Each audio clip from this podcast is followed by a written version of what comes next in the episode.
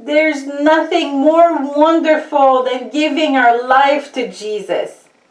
However, this new life brings up the question of dating. When we become Christian, our old ways of flirting doesn't seem very appropriate. So, now that we're Christian, how should we do things?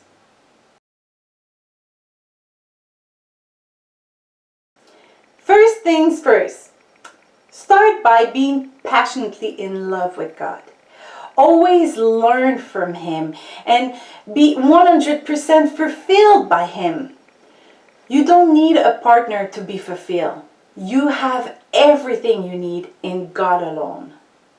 To do that, to develop your passion for God, you need to be surrounded with passionate Christians with people that have a firm understanding of the Bible. By attending church regularly, by participating in a prayer or a Bible study group, that should be easy. After that, you need to start serving God with your talents. At least once a week, we should have a time where we make our faith grow, so we receive, and a time where we serve God with our time and talents. It's a time where we give. By participating regularly in your assembly and serving in the church, you will have meet new people, some married, some singles.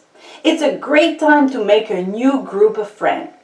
The friends that you had before you gave your life to God will now encourage you to find a partner with Christian values.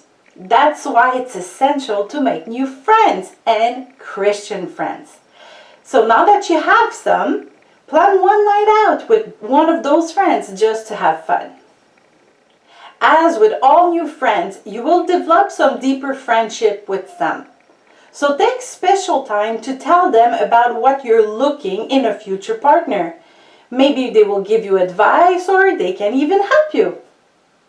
Now, you will be fully in love with God. You will be receiving and you will be giving. And also, you will have meet a lot of new people in your church, in your Bible study group. And maybe you will even have find new potential partner. If after one or two years of serious searching and serving God, if the pool of matches still look empty, there's other opportunities. You can participate in various social activities offered by the church, or you can go online on respectable Christian websites. Always keep in mind that your relationship with God is and always will be the most important relationship of your life. Because married or not, God doesn't change and will not abandon you.